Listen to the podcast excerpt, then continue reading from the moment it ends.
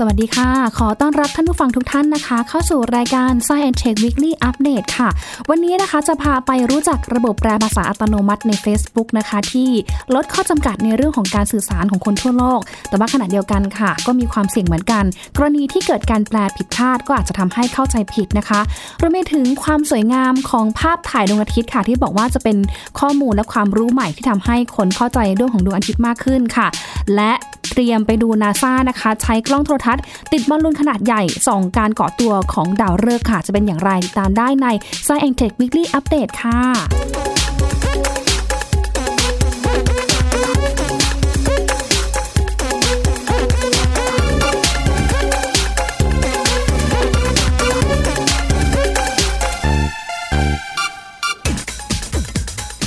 ดถึงประเด็นร้อนในโซเชียลมีเดียที่เกิดขึ้นตั้งแต่ช่วงกลางสัปดาห์ที่ผ่านมานะคะ ก็คือกรณีการแปลภาษาอัตโนมัติของ Facebook ค่ะที่ ผู้โพสต์เองนะคะ คือก็โพสต์ข้อมูลไป แล้วก็อาจจะทำให้ผู้รับสารหรือว่าคนอื่นเนี่ยนะคะ ถ้ามีการตั้งระบบแปลภาษาอัตโนมัติเนี่ยอาจจะทำให้เห็นข้อมูลการแปลเอง โดยที่ไม่ได้มีการเห็นข้อมูลต้นฉบับที่ยังไม่ได้แปลค่ะ แต่ว่าด้านหนึ่งเนี่ยมันก็ดีคือมันเป็นจุดประสงค์ของ Facebook นะคะที่ลดข้อจำกัดของการใช้ภาษา ให้คนทั่วโลกเนี่ยติดต่อสื่อสารกันได้ง่ายยิ่งขึ้นค่ะ เพราะว่าตอนนี้เองถ้าดูหลักๆ Facebook ก็น่าจะมีการแปลภาษามากกว่า180 ภาษาทั่วโลกค่ะ แต่อีกด้านหนึ่งมันก็มีความเสี่ยงเหมือนกันค่ะ เพราะว่าบางครั้งเองเนี่ย ถ้า AI หรือว่าระบบการใช้วอร์เทีอาสาสมัครเนี่ยเข้าไปป้อนข้อมูลการแปลที่ผิดพลาดมันจะทำให้เกิดความเข้าใจผิดและผิดความหมายกันไปเลยนะคะ ไปรู้จักกับระบบการแปลภาษาอัตโนมัติของ Facebook ค่ะว่าจริงๆ แล้วเนี่ย วิธีการแปลหลักๆทำงานกันอย่างไร ข้อดีและข้อเสียเกิดอะไรขึ้นบ้าง ติดตามได้จากรายงานชิ้นนี้ค่ะ ฟังก์ชัน Facebook Translations หรือระบบการแปลภาษาของ Facebook เครื่องมือช่วยอำนวยความสะดวกด้านภาษา ให้เป็นภาษาท้องถิ่นมากกว่า 180 ภาษา โดยมีจุดประสงค์ เพื่อลดข้อจำกัดการใช้ภาษา และให้ทั่วโลกติดต่อกันได้ง่ายขึ้น ผู้ใช้งานสามารถติดตั้งการแปลภาษาแบบอัตโนมัติทำให้เห็นภาษาอื่นที่อยากให้แปลทันที โดยไม่เห็นข้อความต้นฉบับ ยกเว้นแต่จะกลับไปคลิกที่รูปเครื่องจักร จึงจะกลับไปเห็นข้อความเดิมที่ยังไม่ได้แปลอีกครั้ง การแปล Facebook นะจากภาษาที่เราอ่านไม่รู้เรื่องเนี่ยม่ใช่ภาษาเราเนี่ยมาเป็นภาษาเราเนี่ย เราเซตได้ตัวเราฝั่งเราใครแอนเราเซตได้ว่าเราจะให้แปลหรือไม่ให้แปลอ่า แต่ตอนเนี้ย ผมไม่เคยไปเซตอะไรกับมันเลยเนี่ย เพื่อนทางการเลียนผมเนี่ยคนภาษาทางการเลียนมามันแปลเป็นภาษาอังกฤษเสร็จสับเลย ราะผมไม่เคยเข้าไปเซตมันให้มันแปลหรือมันไม่แปลนึกออไหมแต่กับการคนที่เป็นคนโพสต์อย่างสำนักข่าวต่างๆ เนี่ยเวลาโพสต์อะไรออกมาหรือตัวผมเองเนี่ยผมโพสต์อะไรออกมาเนี่ย มันจะแปลไม่แปลเนี่ย ผมเซตไม่ได้ถูกไหมมันอยู่ที่ฝั่งนู้นฝั่งคนที่ดูว่าเขาอยากจะให้มันแปลหรือเปล่า แต่เพราะนั้นตรงนี้มันก็มันก็คนที่โพสต์ก็ไม่ใช่ไม่ไม่ใช่ความผิดของคนโพสต์ว่าว่าภาษาอังกฤษถูกต้องแล้วดันแปลผิดเองอะไรอย่างเงี้ย นั้นก็ต้องต้องไม่อย่ามาโทษคนโพสต์อย่ามาโทษสำนักข่าวต้องเข้าใจตรงนี้ด้วยขณะเดียวกันการแปลภาษาอัตโนมัติ โดยไม่เห็นข้อความภาษาอื่นที่เป็นต้นฉบับ ก็มีความสุ่มเสี่ยง ที่จะเกิดความเข้าใจผิด จากระบบการแปลภาษาที่ผิดพลาด เพราะหลักๆ จะมีการแปล 3 วิธี คือการแปลจาก AI การแปลจาก AI ร่วมกับ Dictionary และการใช้อาสาสมัครป้อนฐานข้อมูล ด้วยการเปิดรับอาสาสมัครทั่วโลกที่อยากเข้ามาร่วมแปล และมีระบบคัดกรองการแปล ด้วยการโหวตจากทีมแปลด้วยกัน เพื่ออนุมัติคำแปลนั้นมาใช้งานจริง คิดว่าระบบการแปลภาษาอย่าว่าแต่ Facebook เลยนะทุกประเทศทุกระบบแพลตฟอร์มในโลกนี้ผมว่าเขามีสองแบบนะครับแบบที่เป็น AI base ก็คือ AI มาเรียนรู้แล้วมันจัดการแปลให้จากคำจำนวนมากนะเป็น machine learning เป็น big data แปลมาเป็น AI แบบ AI แบบเพียวๆนะแบบที่หนึ่งนะ แบบที่สองเนี่ยก็คือเป็นแบบที่เป็น dictionary เขามี dictionary ของเขาอยู่และและอาจจะทำงานร่วมกับ AI อะไรอย่างเงี้ยคือเป็นแบบ dictionary นะแบบที่สามคือ volunteer basis เป็นแบบอาสาสมัครแปลอ่าก็คือคำบางคำในดิกๆมันไม่มีอะก็ต้องให้อาสาสมัครแปลและอาสาสมัครจะเป็นกลุ่ม เข้าใจวิกิพีเดียไหม วิกิพีเดียก็ต้องมีคนมายันกันไปยันกันมาว่าคำนี้มันใช่คำนี้ไหมแต่ถ้าเกิดคนยันกันมายันกันมา แล้วพวกเดียวกันหมดเลยเนี่ย แล้วร่วมกันแปลผิดหมดเลยเนี่ย อันนี้คือความเสี่ยงละหน้าตาการใช้งานโหมดการแปลภาษาผ่านมือถือจะสามารถแปลใหม่โหวตและรายงานข้อผิดพลาดจากการแปลได้ ผู้เชี่ยวชาญทางเทคโนโลยีมองว่า ระบบการแปลที่ผิดพลาด ไม่น่าจะเกิดจากการแฮกระบบ แต่ขึ้นกับฐานข้อมูลที่อาสาสมัครส่งให้ AI อ่านมากกว่า ผมว่ามันไม่ได้โดนแฮกผมว่ามันน่าจะเป็นเรื่องว่าคนที่ใส่คำลงไปให้ AI มันแปลมากกว่า เพราะถ้าทุกคนรวมไปใส่คำนี้แปลว่า อันเนี้ยมันก็ต้องแปลผิด คนที่พูดจริงหนึ่งคน กับคนที่พูดไม่จริง 999 คนเนี่กลายเป็นว่าระบบมันเชื่อ คนโกหก 999 คนอย่างเงี้ยอะมันนี่คือจุดอ่อนของระบบ AI ระบบ Machine Learning ที่มัน เอาจำนวนเขาว่าอะไรแบบเนี้ย โดยไม่ได้มีคนที่รู้จริง ๆ มาเดี๋ยวนี้ระบบ AI มันก็ไม่เหมือนคนร้อยเปอร์เซ็นถูกไหมให้เราพยายามเข้าใจกันนิดนึงว่ามันไม่มีร้อยเปอร์เซ็นหรอกมันอาจจะมีผิดพลาดกันได้ แต่ว่าก็อย่าบ่อย อย่าอะไรอย่างเงี้ยมันก็ต้องหาทางให้มันสมบูรณ์มากยิ่งขึ้น มนุษย์เราก็ต้องทำให้ AI มันเก่งขึ้น อะไรอย่างมากกว่านะ Facebook ได้เริ่มพัฒนาระบบแปลภาษาที่รองรับการใช้งานกับคอมพิวเตอร์และสมาร์ทโฟนทั้งสองอย่าง ครบถ้วนมาตั้งแต่ปี 2015 และจากกรณีการแปลภาษาผิดพลาด ในเบื้องต้น Facebook ได้ออกแถลงการขออภัย และชี้แจงถึงระบบแปลภาษาที่ผิดพลาด พบว่าก่อนหน้านี้ ก็เคยเจอปัญหาการแปลผิดของเครื่องมือ ไม่เกี่ยวข้องกับการถูกแฮ็กหรือระบบความปลอดภัยรั่วไหล ขณะนี้กำลังตรวจสอบถึงสาเหตุ เพื่อหาแนวทางแก้ไข ปรับปรุงระบบการแปลให้ถูกต้อง และมีประสิทธิภาพต่อไป โอ้โหนะคะ ก็ถือว่ายังไงก็ตามค่ะ เรามีวิธีการเซตนะคะ ก็คือถ้าเราไม่อยากที่จะเห็นการแปลแบบอัตโนมัติค่ะ เข้าไปที่ปุ่มตั้งค่า แล้วก็เลือกที่ภาษาและภูมิภาคนะคะ จากนั้นค่ะเขาก็จะมีเมนูให้เราคลิกนี่แหละค่ะว่า เราไม่ต้องการให้มีการแปลภาษาอัตโนมัติภาษาไหนบ้าง ก็เข้าไปคลิกกันได้เลยนะคะ แต่ว่าทางที่ดีนะคะ ก็ควรที่จะดูทั้งข้อมูลที่เป็น original ต้นฉบับเนาะว่าคนโพสต์เนี่ยเขาโพสต์ถึงอะไร เพราะว่าบางครั้งเองเนี่ย AI ก็อาจจะมีระบบการแปลที่ผิดพลาด แล้วก็อาจจะทำให้เกิดปัญหาขึ้นได้นะคะ ฝากเตือนกันด้วยแล้วกันนะคะ แล้วก็พาไปดูกันที่นอกโลกกันหน่อยค่ะที่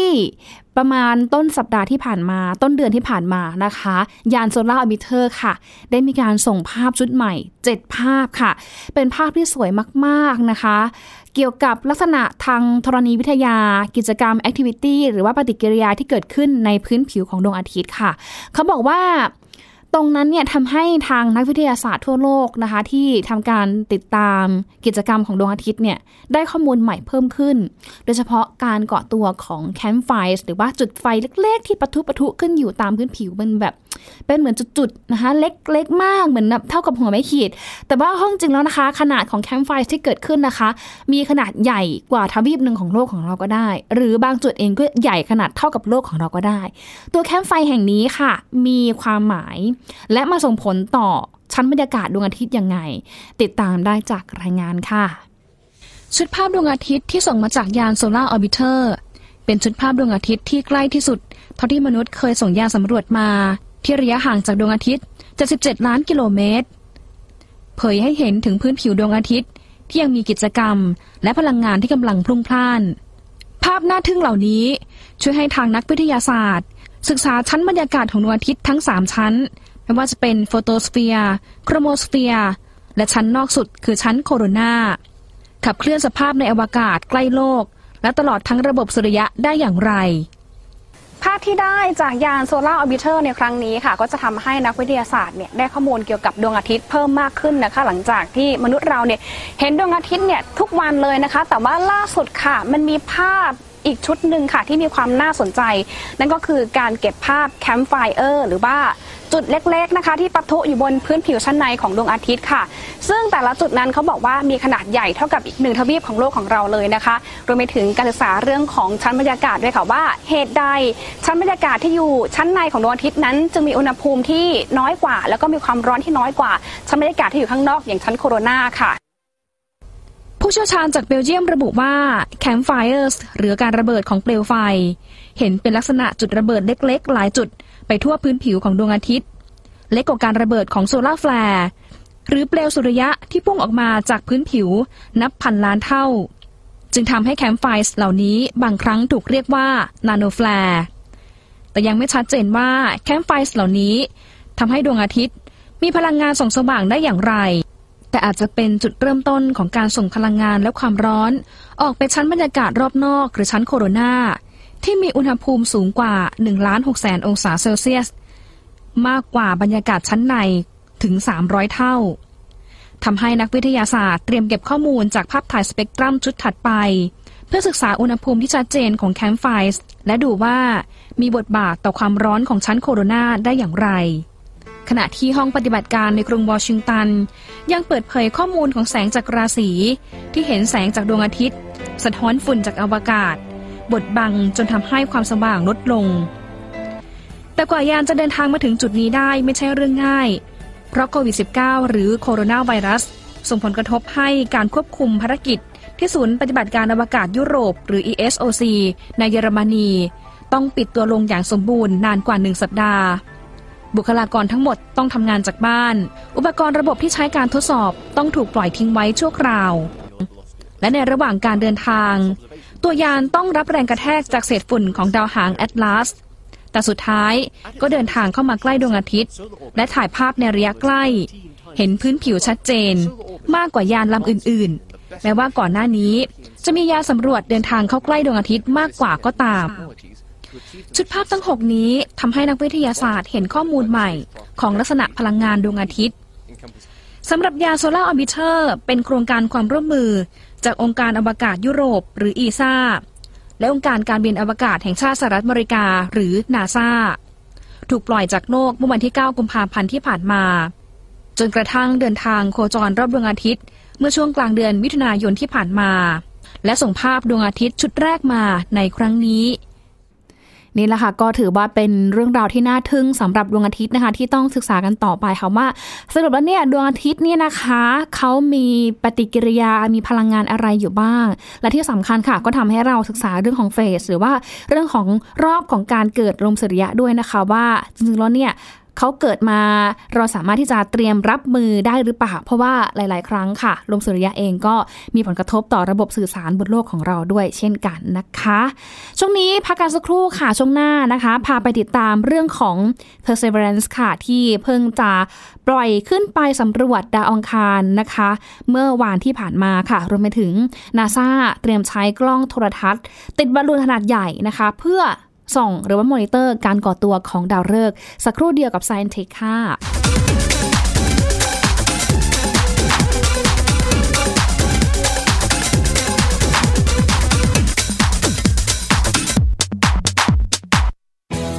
ไทย PBS Digital Radio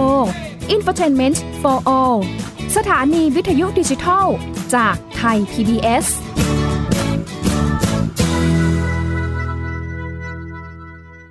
เพียงแค่มีสมาร์ทโฟน ก็ฟังได้ไทย PBS Digital Radio สถานีวิทยุดิจิทัลจากไทย PBS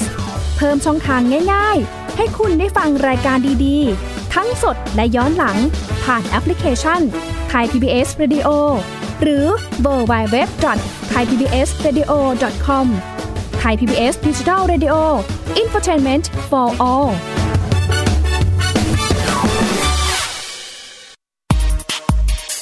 ราะวิทยาศาสตร์อยู่รอบตัวเรา มีเรื่องราวให้ค้นหาอีกมากมาย เทคโนโลยีใหม่ๆ เกิดขึ้นรวดเร็วทำให้เราต้องก้าวตามให้ทัน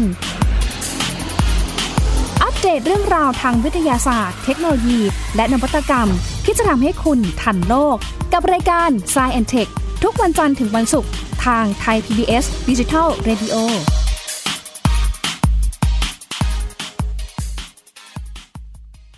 มากกว่าด้วยเวลาข่าวที่มากขึ้น จะพัดพาเอาฝุ่นออกไปได้ครับ มากกว่าให้คุณทันในทุกสถานการณ์ ตามที่กฎหมายดังกล่าวกำหนดเอาไว้ มากกว่ากับเนื้อหาเที่ยงตรงรอบด้านนำมาใช้ในคดีเมาแล้วขับ มากกว่า ในทุกทางออกของสังคม ป้องกันไม่ให้ปัญหาเกิดขึ้น มากกว่ากับข่าวรอบวันในทุกมิติ เครนก่อสร้างเกิดอุบัติเหตุขึ้น มากกว่าด้วยการวิเคราะห์ที่ตรงจุด ความพยายามของภาครัฐที่จะแก้ปัญหา และมากกว่ากับทีมข่าวมืออาชีพ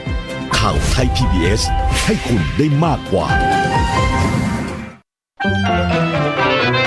สบัดจินตนาการ สนุกกับเสียง เสริมสร้างความรู้ในรายการ เสียงสนุก ทุกวันจันทร์ถึงวันศุกร์เวลา 16 นาฬิกาถึง 17 นาฬิกา ทางไทย PBS ดิจิตอล Radio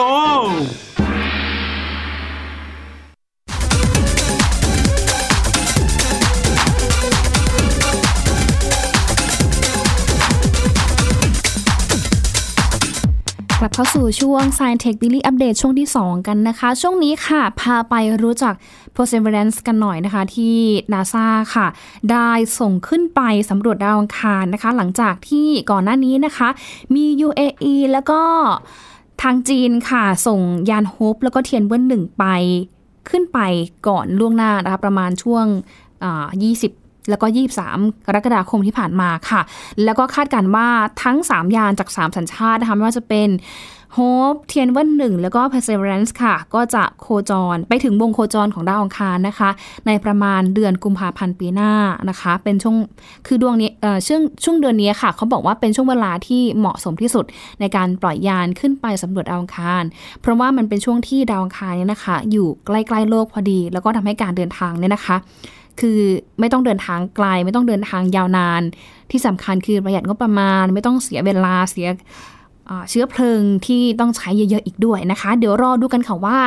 ช่วงประมาณเดือนกุมภาเนี่ยหลังจากที่ทั้ง 3 ยานไปถึงแล้ว จะส่งข้อมูลอะไรเพิ่มเติมให้เราได้ติดตามกันด้วยนะคะทีนี้เขาถามว่าทำไมนะคะต้องส่งยานทั้ง 3ลำเนี้ยนะคะ ไป ในช่วงเวลาใกล้ๆกัน คือหนึ่งก็เพราะว่าดือนนี้นะคะเป็นช่วงที่ระยะห่างระหว่างดาวอังคารกับโลกเนี่ยมาถึงจุดที่เหมาะสม ในการส่งยานอวกาศตามเส้นทางโค้งของวงโคจรนะคะ ที่ชื่อว่า h o m m a n Transfer Orbit นะคะ ซึ่งเป็นระยะทางสั้นที่สุด เพื่อให้ถึงจุดหมายได้เร็ว แล้วก็ประหยัดพลังงานนะคะ อย่างที่บอกไปสองก็คือยานทั้งสามประเทศเนี้ยนะคะ จะไปเจอกันที่บนดาวอังคารหรือไม่คือแบบไปจอดที่ซ้ำกันไปจ้าเอกันหรือเปล่านะคะเขาบอกว่าจริงๆแล้วเนี่ยถ้าเทียบกับ 3 ยานยาน Hope นะคะไปแค่โคจรรอบเฉยๆไม่ได้ไปลงจอดนะคะ ก็ไปเก็บภาพบรรยากาศ ภาพพื้นผิวทางธรณีวิทยานะคะ ในมุมแบบมุมสูงมุม orbiter มุมโคจรนะคะ แต่ว่าถ้าเป็นยานของเทียนเวิ่นหนึ่ง แล้วก็ Perseverance นะคะเขาก็จะไปลงจอดที่พื้นผิว อย่างเทียนเวิ่นหนึ่งของจีนค่ะ ก็ไปลงจอดที่บริเวณที่ราบที่กว้างใหญ่ที่เรียกว่าที่ราบต่ำยูโทเปียค่ะ ก็จะเป็นที่ราบที่ ยานไบกิ้ง 2 ของอเมริกา เคยไปลงจอดนะคะ เมื่อประมาณ 30 ปีที่แล้วด้วยนะคะ ก็ไปดูกันว่าพื้นที่ตรงนี้นะคะมีลักษณะทางธรณีวิทยาอย่างไรนะคะ มีร่องรอยของสิ่งมีชีวิตด้วยหรือไม่ หรือเคยมีร่องรอยการไหลของของเหลวหรือว่าน้ำด้วยหรือไม่นะคะ ทีนี้อีกยานลำหนึ่งที่ตามไปติดๆนะคะ ไป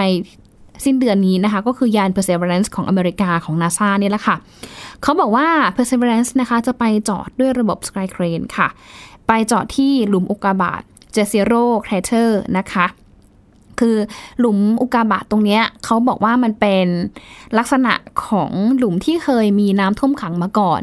ดินก็เหมือนลักษณะเป็นเหมือนดินโคลนมาก่อน ดังนั้นเนี่ยก็เลย ง่ายในการที่จะหาดูร่องรอย หรือว่า signature ของสิ่งมีชีวิตนะคะว่าเคยทิ้งร่องรอยอะไรเหลือไว้อยู่ไหมนะคะ คือสิ่งมีชีวิตอาจจะไม่จำเป็นต้องเป็นแบบมนุษย์ หรือว่าแบบสัตว์ใหญ่ ๆนะคะ อาจจะเป็นสิ่งมีชีวิตขนาดเล็ก ๆ เป็นระดับจุลินทรีย์ที่อาจจะทิ้งร่องรอยเอาไว้ก็ได้ อันนี้ก็ต้องเดี๋ยวรอดู กันต่อไปนะคะว่า Perseverance เนี่ยนะคะจะสามารถหาข้อมูลเหล่านี้เพิ่มเติมหรือเปล่า เพราะว่าถ้าดูอุปกรณ์ทางวิทยาศาสตร์ 16 ชิ้นที่ Perseverance เนี่ยนำขึ้นไป ถือได้ว่าเป็นกล้องที่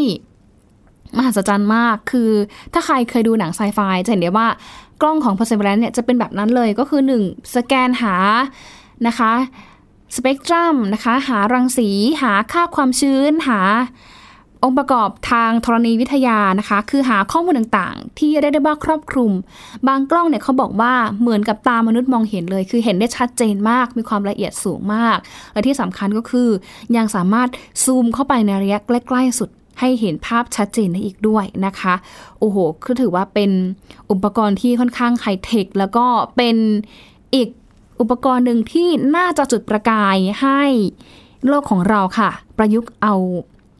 ความรู้จากอุปกรณ์ของ Perseverance นี่นะคะมาใช้กับโลกของเราด้วยโดยเฉพาะการพัฒนาเรื่องของระบบกล้อง หรือว่าระบบดิจิทัลด้วยนะคะ ถ้าพูดถึงเรื่องของหลุมอุกกาบาต Jezero Crater ค่ะ ก็บอกว่าเป็นหลุมแห่งประวัติศาสตร์ดาวอังคารนะ เพราะว่าหลุมนี้นะคะมีร่องน้ำทั้งสองฝั่ง ก็เชื่อว่าน้ำเนี่ยเคยไหลเข้าออกของหลุมนี้นะคะ แล้วก็เป็นไปได้ว่านั่นแหละนะคะ น่าจะทิ้งร่องรอยอะไรสักอย่างเอาไว้โดยเฉพาะร่องรอยของสิ่งมีชีวิตด้วย ถ้ามีการทิ้งเอาไว้ถ้ามีจริงๆนะ ก็อาจจะหาเจอในหลุมนี้ได้ง่ายขึ้นค่ะ แต่ว่าถ้าดูการสำรวจชั้นลึกลงไปนะคะเขาบอกว่า Perseverance เนี่ยจะไปเจาะชั้นดินตรงนั้นค่ะ แล้วก็ใส่กระบอกคือเหมือนเป็นท่อนะคะ เป็นท่อเหมือนเจาะลึกๆเหมือนเจาะบาดาลเนี่ยค่ะ เอาดินเนี่ยใส่ในท่อตรงนั้นนะคะ เก็บไว้ก่อน แล้วก็ในอนาคตเนี่ยนาซาเขาก็จะนำเทคโนโลยีล้ำสมัยเนี่ยนะคะ ยิงกระบอกนี้ขึ้นไปบนยานที่โคจรอยู่ แล้วก็หาทางส่งกลับมายังโลกค่ะนะคะ ก็คือ เจาะเอาตัวอย่างของดินนะคะ เหมือนเราเจาะบาดาลนี่แหละ เอามาดูว่าชั้นดินของดาวอังคารแต่ละชั้นเนี่ยบ่งบอกอายุกี่ปี บ่งบอกได้ว่าแต่ละชั้นดินนะคะ มีกี่ยุคแล้วแต่ละยุคของดาวอังคารเนี่ยเกิดขึ้นอะไรบ้าง เหมือนกับดินของโลกของเราค่ะ ดินโลกของเราเนี่ยมันก็แบ่งเป็นชั้นๆเหมือนกัน แล้วลักษณะมันจะต่างกันแต่ละยุคแต่ละสมัย มันจะเห็นได้เลยว่าแต่ละยุคที่ที่เกิดขึ้นเนี่ยลักษณะของดินเนี่ยบอกอะไรได้บ้าง อย่าง 65 ล้านปีก่อน ดินก็จะบอก ลักษณะอีกอย่างหนึ่งว่ามันเคยมีสิ่งมีชีวิตแบบนี้ สภาพพื้นที่ตรงนี้เคยเป็นทะเลมาก่อนหรือไม่นะคะ ถ้าหลาย ๆ ท่านเคยไปที่พิพิธภัณฑ์อุทยานสรินทรที่กาลสินจะเห็นได้เลยว่า เขามีการแบ่งชั้นดินให้เห็นชัดเจนว่าแต่ละยุคเนี่ยเคยเกิดอะไรขึ้นมาบ้างนะคะ ยังไงก็ตามค่ะ เรื่องถึงการสำรวจดาวอังคารเนี่ยก็ถือว่าเป็นภารกิจที่ท้าทายของมนุษยชาตินะคะ ซึ่งเป็นเรื่องที่หลายคนบอกว่ามันน่าตื่นเต้นนะคะ แล้วก็ต้องติดตามกันต่อไปด้วยนะคะว่า หลังจากที่ยานทั้งสามลำไปที่ดาวอังคารแล้วเนี่ย จะเก็บข้อมูลอะไรเพิ่มเติมอีกบ้าง แต่ว่าที่แน่ ๆ ก็คือเนี่ยแหละสามชาตินะคะคือแสดงศักยภาพทางเทคโนโลยีได้อย่างชัดเจนค่ะ โดยเฉพาะการส่งเครื่องมือทางวิทยาศาสตร์ขึ้นไปสำรวจในรอบนี้ด้วยนะคะ นอกเหนือจากนาซาจะส่ง Perseverance นะคะ ขึ้นไปสำรวจดาวอังคารแล้วค่ะ ก็บอกว่าตอนนี้เองนะคะนาซาเตรียมใช้กล้องโทรทัศน์ติดบอลลูนขนาดใหญ่ ไปส่องดูการก่อตัวของดาวฤกษ์นะคะ ซึ่งดาวฤกษ์ก็คือดาวที่มีแสงสว่างในตัวเองนะคะ มีการเผาไหม้แก๊สไฮโดรเจนนะคะ อย่างเช่นดวงอาทิตย์เนี่ยแหละค่ะ ซึ่งองค์การบริหารการบินและอวกาศแห่งชาติสหรัฐอเมริกาหรือว่านาซานะคะ เตรียมใช้กล้องติดบอลลูนขนาดใหญ่ค่ะลอยขึ้นสู่ท้องฟ้านะคะ เพื่อไปสังเกตการการก่อตัวของดาวฤกษ์ในอวกาศ ซึ่งโครงการดังกล่าวค่ะ ก็มีชื่อว่า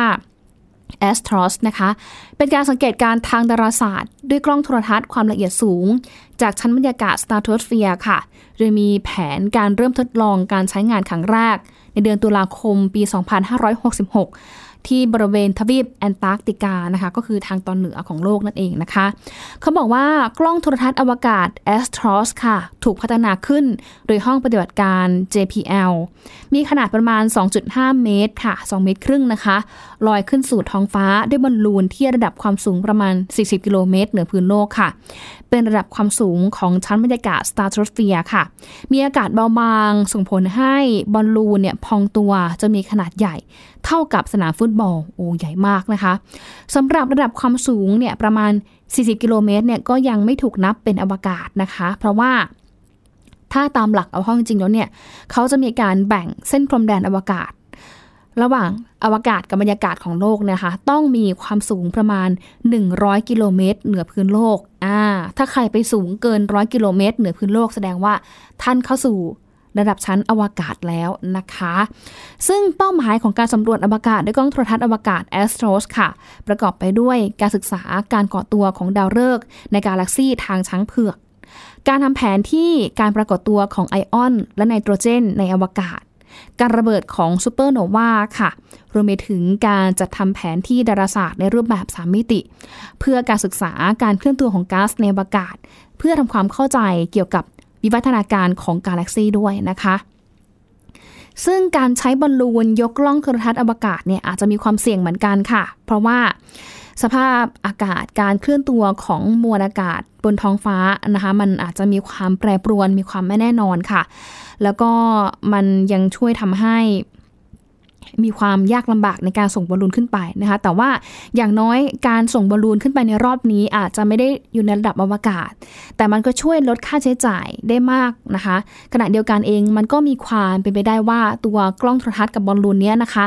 จะทำให้ค้นพบ ข้อมูลทางดาราศาสตร์เพิ่มขึ้นนะคะ เนื่องจากเขาบอกว่าที่ระดับความสูง 40 กิโลเมตร เหนือพื้นโลกเนี่ยนะคะ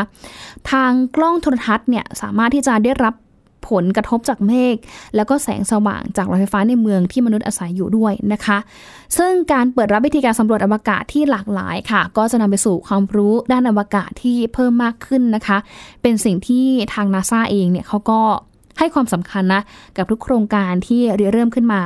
แล้วก็มองว่าทุกโครงการเองค่ะ มีความเป็นไปได้ในทางวิทยาศาสตร์ เพื่อที่จะเก็บรวบรวมข้อมูล ความรู้ด้านอวกาศใหม่ ๆนะคะ แล้วก็การใช้เทคโนโลยีบอลลูนเนี่ยอาจจะดูเหมือนล้าสมัยนะคะ แต่ว่าจริงๆแล้วเนี่ยก็ยังคงถูกมานำมาใช้งานได้หลากหลายค่ะ เอามาใช้งานได้เป็นเวลานานนะคะ ทั้งในเชิงทางวิทยาศาสตร์ เทคโนโลยีนะคะรวมไปถึงการเดินทางสำรวจอวกาศอีกด้วยนะคะ ก็ไม่แน่นะคะ ตอนนี้ดาวอังคารนะคะ Perseverance เตรียมส่งเฮลิคอปเตอร์ไปบินบนดาวอังคารต่อไปในอนาคตก็ไม่รู้ว่า เป็นไปได้หรือไม่นะคะ ที่บอลลูนเองเนี่ยก็อาจจะไปสำรวจสถานที่อื่น นอกเหนือจากโลกก็เป็นได้ค่ะ และทั้งหมดนี้นะคะ คือรายการ Science Tech Weekly Update ค่ะ พบกันทุกวันศุกร์นะคะ ประมาณเที่ยงครึ่งค่ะ ช่วงนี้อิงลาไปก่อนค่ะ สวัสดีค่ะ